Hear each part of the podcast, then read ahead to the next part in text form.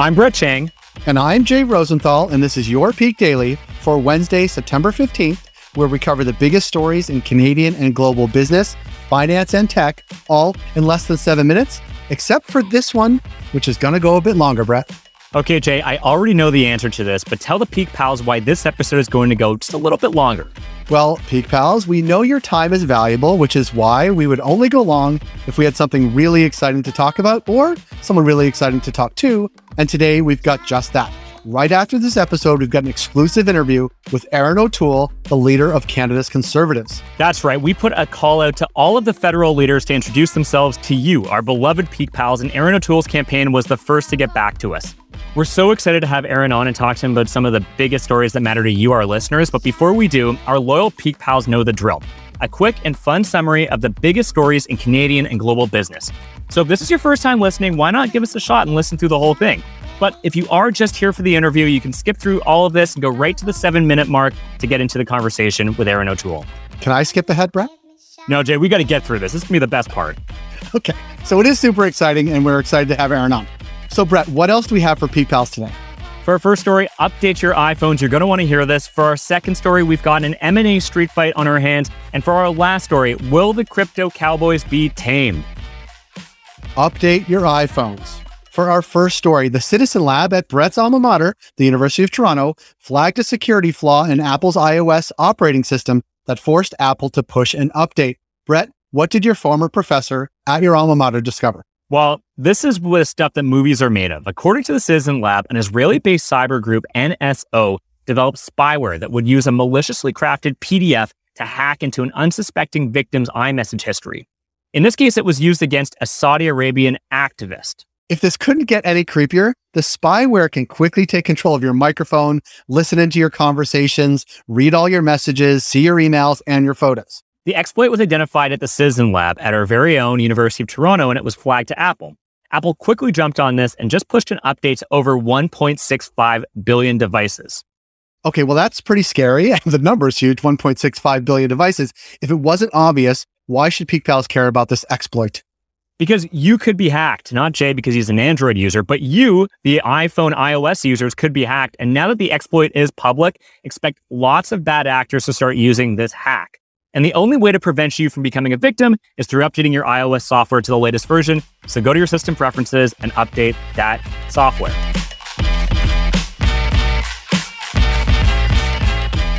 For our second story, we've got an M&A street fight on our hands. Bell is vigorously trying to shut down the Rogers and Shaw merger. Jay, what's going on with this battle of the telcos? Okay, so quick catch up. In March, Rogers announced his plan to buy Shaw Communications for a cool $26 billion. This will significantly grow Rogers' presence out west, and they say accelerate their 5G rollout. But it is controversial, Brett. Maybe it's controversial because our country only has what, like five telcos? This deal would make it four, which, as you can probably imagine, is not the best outcome for consumers or their competitors. Which brings us to Bell. Bell's arguing this deal shouldn't be approved by regulators because if it happened, Rogers and Shaw would control 47% of the English language broadcasting market. And in 2012, regulators stopped Bell from acquiring Astral Media, basically for the same reason. So, Brett, what's the takeaway for Peak Pals of this super telco merger? Like I said before, this mega merger could have huge consequences for consumers like you and me. And with Canadians already paying some of the highest phone and internet rates in the world, it's definitely a story that you want to keep an eye on.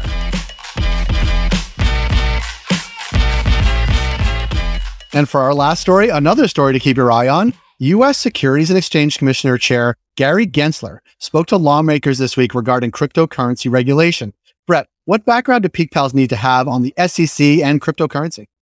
If you've been paying attention to cryptocurrencies at all over the past few years, you'll probably have heard that regulation of the new digital asset class is a bit of a wild west. The main issue is whether tokens, including Ethereum, Bitcoin, and even Dogecoin, if they're securities like stocks or if they're commodities. The other issue is that a bunch of cryptocurrency platforms are now offering banking like services, including lending, but they exist outside of the SEC's purview. And the SEC doesn't much like that. So the cryptocurrency world is on edge, waiting to hear what Commissioner Gensler will tell lawmakers. And the result? Well, not that much. All we know now is that the SEC believes big crypto exchanges are selling securities and they plan to crack down on these exchanges soon and perhaps without a warning shot. So, Brett, why do Commissioner Gensler's remarks matter so much? While the remarks didn't provide as much clarity as the markets would have hoped, Gensler's remarks are another reminder that it's only a matter of time before the government cracks down on crypto and investors should be prepared. Okay, Brett, that was a great episode, but you know what would make it even better? I don't know, Jay, maybe an interview with one of the leaders of Canada's big federal parties? That's exactly what I was about to say. But before we get to it, if you like that quick rundown of the day's business news, we'd love if you subscribe to the Peak Daily on whatever app you're listening on and help us cement our position as the number one rated and only daily Canadian business podcast. Okay, so without further ado, our interview with Erin O'Toole. Here you go. So, for our first question, you know, any Canadian young professional knows how tough it is to buy a home these days. And it almost feels like home ownership is slipping away from a lot of us. What can the federal government actually do to make home ownership more achievable for our generation? Uh, no, you know, I, I like the way you frame that because the risk is so severe that I've often said there's a generation being priced out of the dream of home, home ownership, which used to be a sort of a, an essential element of a strong middle class in Canada. So we put forward in Canada's recovery plan, our campaign document, the most comprehensive set of federal initiatives to play our role to tackle the housing crisis. First, we're going to have an ambitious agenda to build a million units in the next three years. That's about 300,000 more than, than normal. And to do that, because it's municipal, provincial, and federal, we're going to uh, free up about 15% of Crown uh, holdings to make sure that we're helping with supply. We're going to accelerate uh, the building of purpose-driven rental housing by incentivizing through tax credit uh, here in Canada and through uh, through directing foreign money into that part of our real estate market and banning it from residential purchases by non-residents. This is something that we've been pushing over the last year in Parliament. Justin Trudeau's been fighting us, uh, voting against our measures to, to ban foreign purchases by non-residents, especially in the lower mainland of BC, where I am right now. That has been a major problem. We're also, for first-time homebuyers, going to extend the mortgage term so that you get an interest rate lock in not for three, four, or five years, but up to seven to ten to give more certainty and make make sure that the first time home buyer programs don't exclude whole swaths of the country from eligibility, which Justin Trudeau's uh, approach has done. And and finally, we're going to tie federal investment in infrastructure to density requirements. So one of the things we heard from builders and from, from folks working on the, the housing crisis across the country is uh, things aren't getting built quick enough. There's there's not enough, you know, action being put to this at the municipal level. So we're actually going to tie federal infrastructure spending to density and to getting things built. So that uh, for transit, for example, if we're going to make a one third commitment to paying for the for the expansion of the GTA program for for Metrolinx or the SkyTrain expansion here in the, in the GVR. Our money is going to be contingent on deliverable density and, for, for building. So, in our plan, it's a very com- comprehensive set of policies. Our housing shadow minister, Brad Vis, is a millennial MP from, from British Columbia. And this is an important issue for us, and I think the Conservatives have the smartest plan to play the federal role needed in, in housing.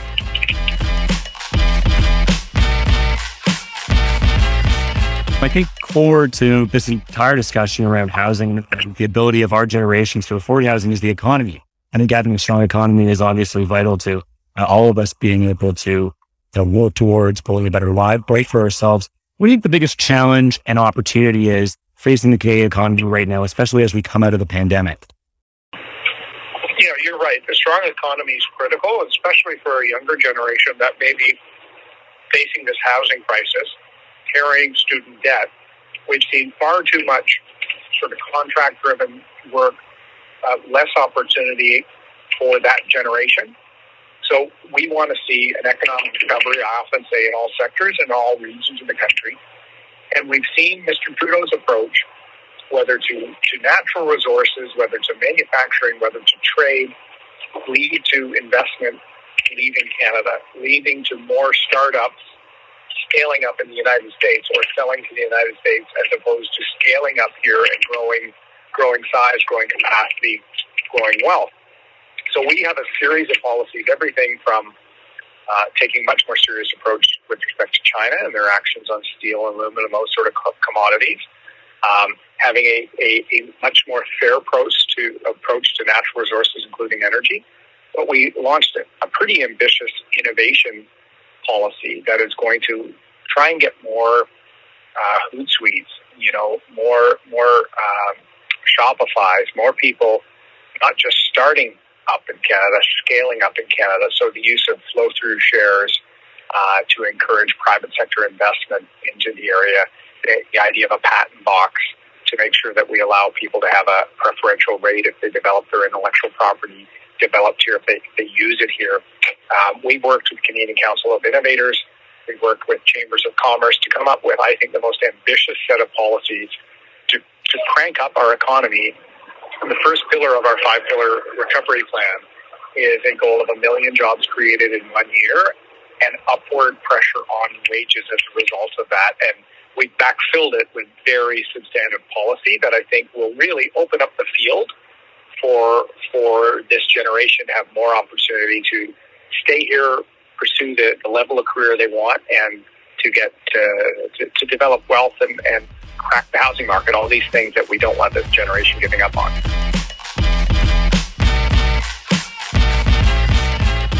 I think it's really vital in the innovation economy that we do what we can to encourage entrepreneurship and retain our top talent. As we kind of look westwards down the country, I think there's a lot of people very concerned about what's happening to the energy industry in this country. You know, what do you think? Do you, where do you see energy policy going in this country in the next 20 to 30 years? I see us being ESG leaders. And your readers would know how environmental social governance is becoming the touchstone for the capital markets, for insurers. And our energy players, our natural resource sector, are leaders in this area. And I think I want to see more ambition. I want it to be ESGI, I call it, uh, environmental social governance and indigenous participation and more net zero by 2050 ambition with our energy producers. And the good thing is they are moving in that direction. And I think that can distinguish us from many other players. So I want to rebalance global trade with our allies to say the world will be consuming resources, including energy, for the next century.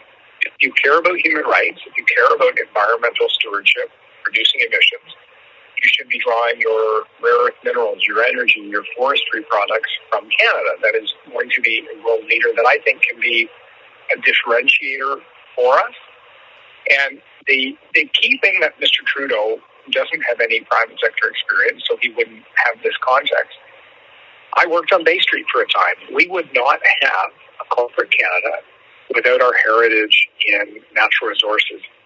And I think we can we can leverage that now to have ESG leadership within resources. So, you know, the expertise we built in, in mining finance and exploration, I think we can use that, that strong global position to push for greener, uh, less carbon intense, higher corporate social responsibility, and, and really have the democratic world look to Canada for for resources. So that that is the ambition I see, and I've spoken to large and small players. Um, there's a lot of ambition to really make that happen, and right now we're the only party in the House of Commons that supports that type of smart ESG leadership and a, a smart lower carbon future without just shutting down whole swaths of the economy, which Mr. Trudeau is trying to do. So now I'm going to transition a bit to some of the more fun and lighter questions. And so I'll start with you're traveling, you crisscross. I, I thought those were I thought those were the fun ones. Well, like, there's some policy wonks out there, uh, like you. Yeah. But for the rest of us, I think we kind of enjoy the lighter stuff. Uh, you're traveling across the country right now. You're eating a lot of different types of places. You're drinking at all different types of places. Is there one spot that you always look forward to going to, to or have you discovered on the campaign?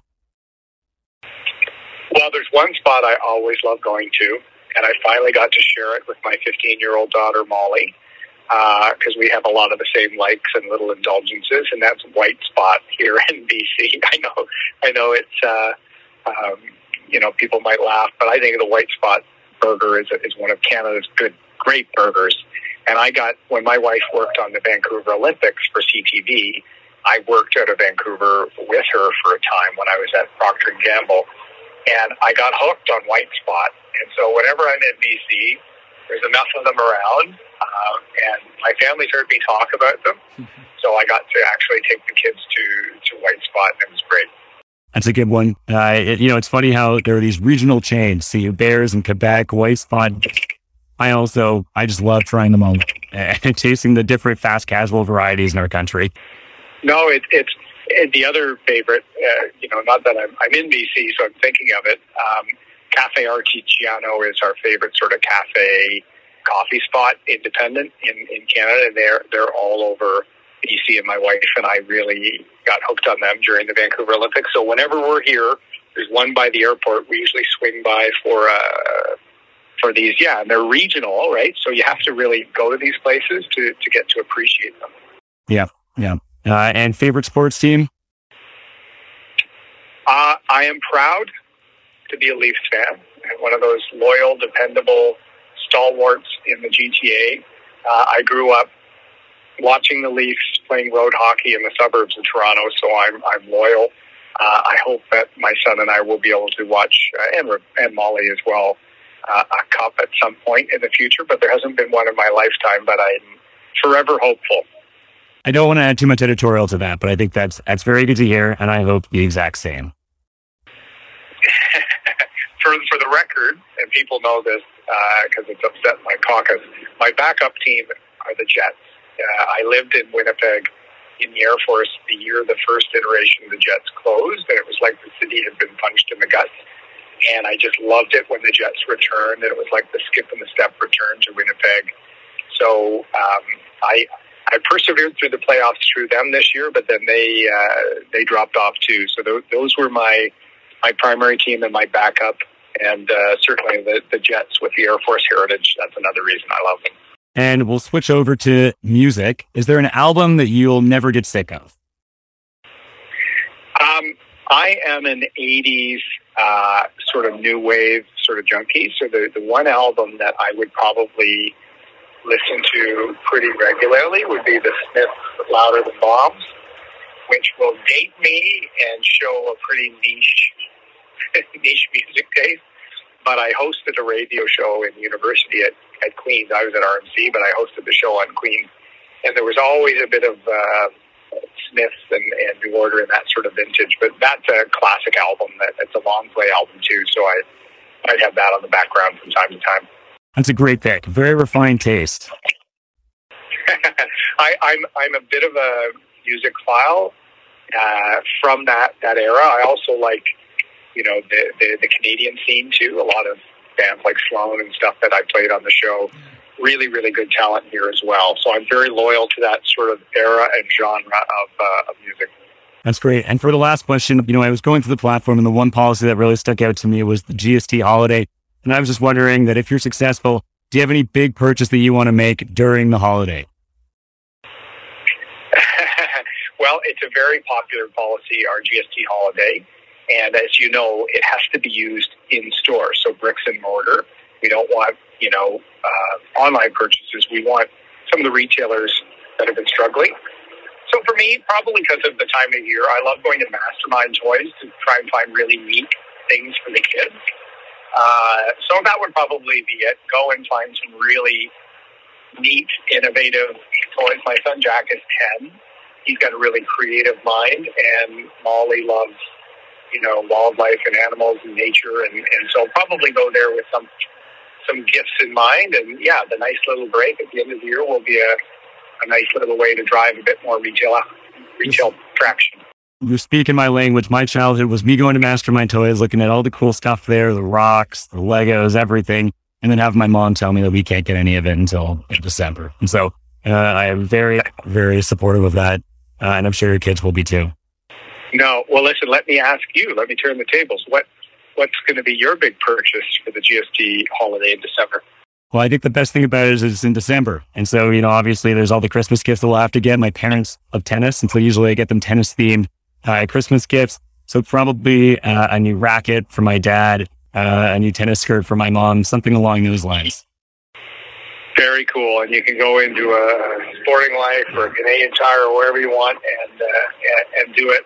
I, I think I think it'll be a great way to sort of kickstart it at sort of end of the year retail boom because there has been some money on the sidelines, and if we can encourage people to help local retailers, that was the second hook to this. Is not only giving people a bit of a break at a time of inflation, but we're uh, we're directing it to the to the mom and pops, to the to the local chains, to the to the bricks and mortars who've who've had a tough year and a half.